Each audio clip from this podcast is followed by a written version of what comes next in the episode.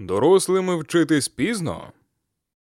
У побутових розмовах інколи можна почути, що дорослими вчитися складно чи навіть неможливо.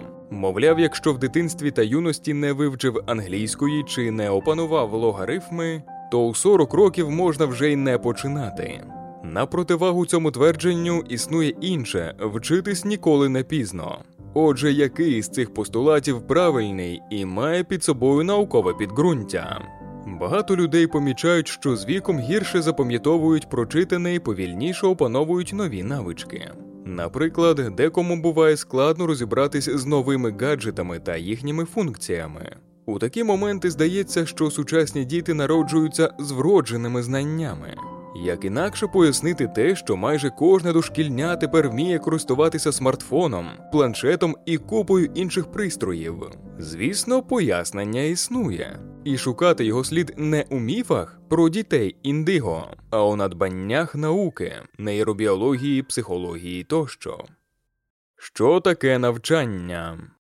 Почнімо з того, що таке навчання. Вікіпедія визначає його як процес набуття нових і зміни старих знань, навичок, цінностей, уподобань чи поведінки. А з погляду нейробіології, все це відбувається за рахунок формування нових нейронних зв'язків. Клітини мозку вчаться взаємодіяти у певній послідовності, передавати нервові імпульси конкретними протореними шляхами. Дітям вчитися справді легше, бо їхній мозок працює інакше. Спеціалісти центру дитячого розвитку Гарвардського університету зазначають, що у перші кілька років життя у дитини формується понад мільйон нових зв'язків щосекунди.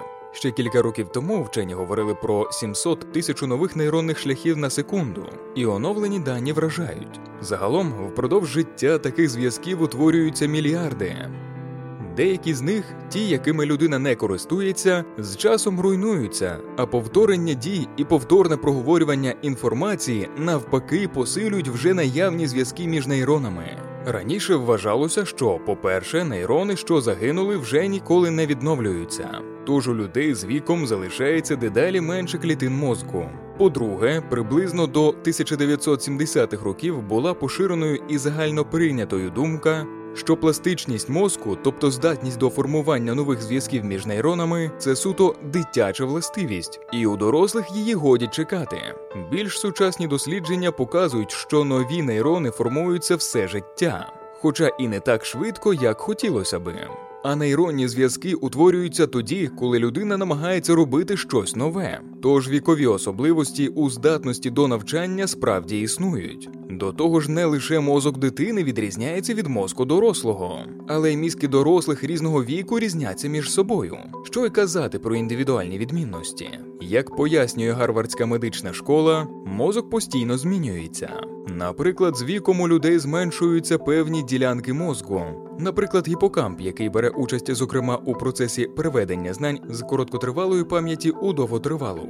А ще стончується мієлінова оболонка нейронів, внаслідок чого погіршується зв'язок між нейронами, і людині може бути складніше запам'ятовувати нову інформацію і видобувати з пам'яті старі знання.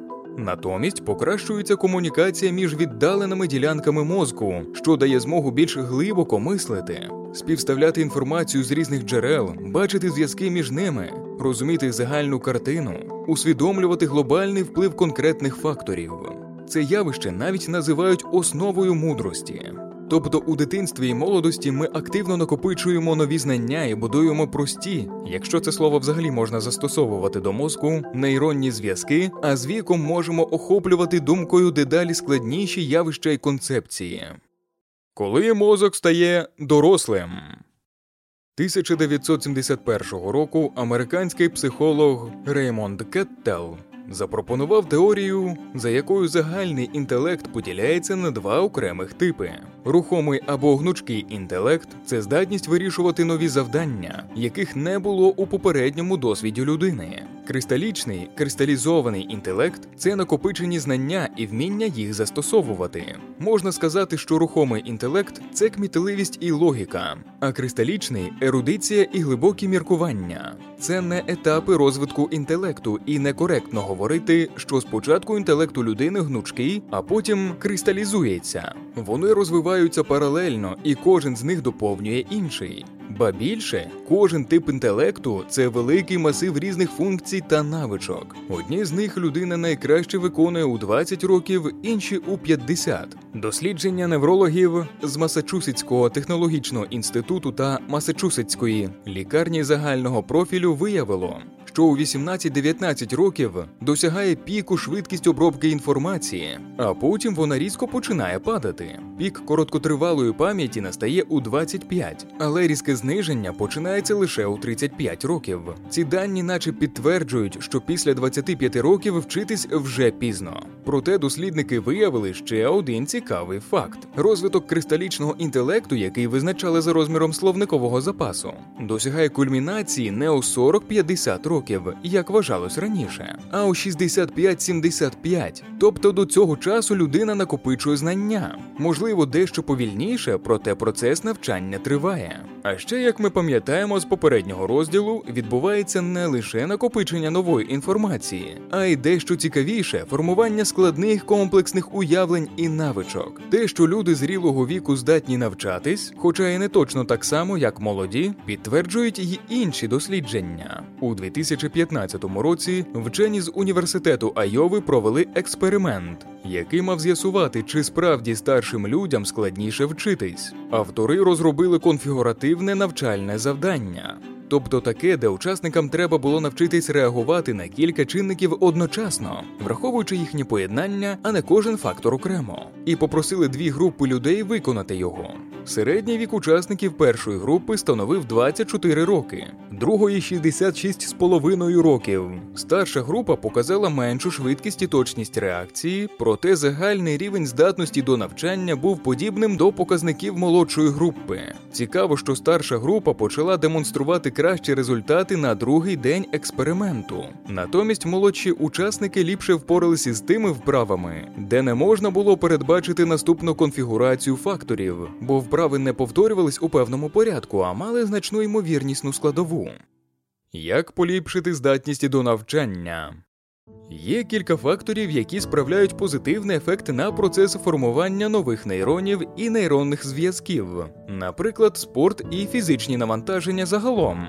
2005 року науковиця Генріет Ван Прах та її колеги дослідили, як фізичні навантаження впливають на нейрогенез та здатність навчання у старих мишей. Виявилося, що після місяця вправ на біговому колесі миші з експериментальної групи проходили тести краще за своїх однолітків з контрольної групи. Обстеження показало, що нейрогенез у гіпокампі тварин покращився. До того ж, нові нейрони забудовою ніяк не відрізнялись від нових нейронів молодих особин. Також корисною є музика, прослуховування улюблених композицій, а ще краще гра на музичному інструменті. Серед позитивних чинників науковці відзначають легкий стрес, викиди серотоніну і дофаміну, власне, зі змінами гормонального фону пов'язаний вплив прослуховування музики на інтелект. А головне здоровий сон, регулярний, достатньо тривалий, з фазами повільного та швидкого сну. Є, звичайно, і негативні фактори. Вживання наркотиків, зокрема алкоголю, хронічний або надмірний гострий стрес, депресивні стани. Як ми бачимо, з віком людині справді стає важче опрацьовувати великі обсяги нової інформації. Проте, чим старшими ми стаємо, тим краще розуміємо складні концепції. Тож вчитися ніколи не пізно, хоча для кожного знання, мабуть, є свій ідеальний час. А покращити нейропластичність і відповідно якість навчання допоможуть корисні звички: спорт, музичне хобі, режим сну і відпочинку тощо. Якщо вам сподобався подкаст, поставте нам 5 зірочок. Напишіть коротенький відгук, порадьте друзям та знайомим. Кожна ваша зірочка і добре слово змушує нашу команду стрибати до стелі і надихає на ще більше історій. І буде вам наука!